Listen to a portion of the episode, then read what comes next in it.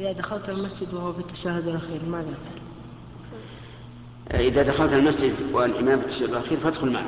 كبر تكبيرة الإحرام وأنت قائم ثم اجلس. وإذا سلم تأتي بما بقي, بما بقي عليك.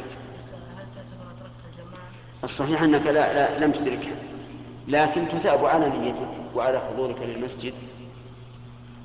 نعم.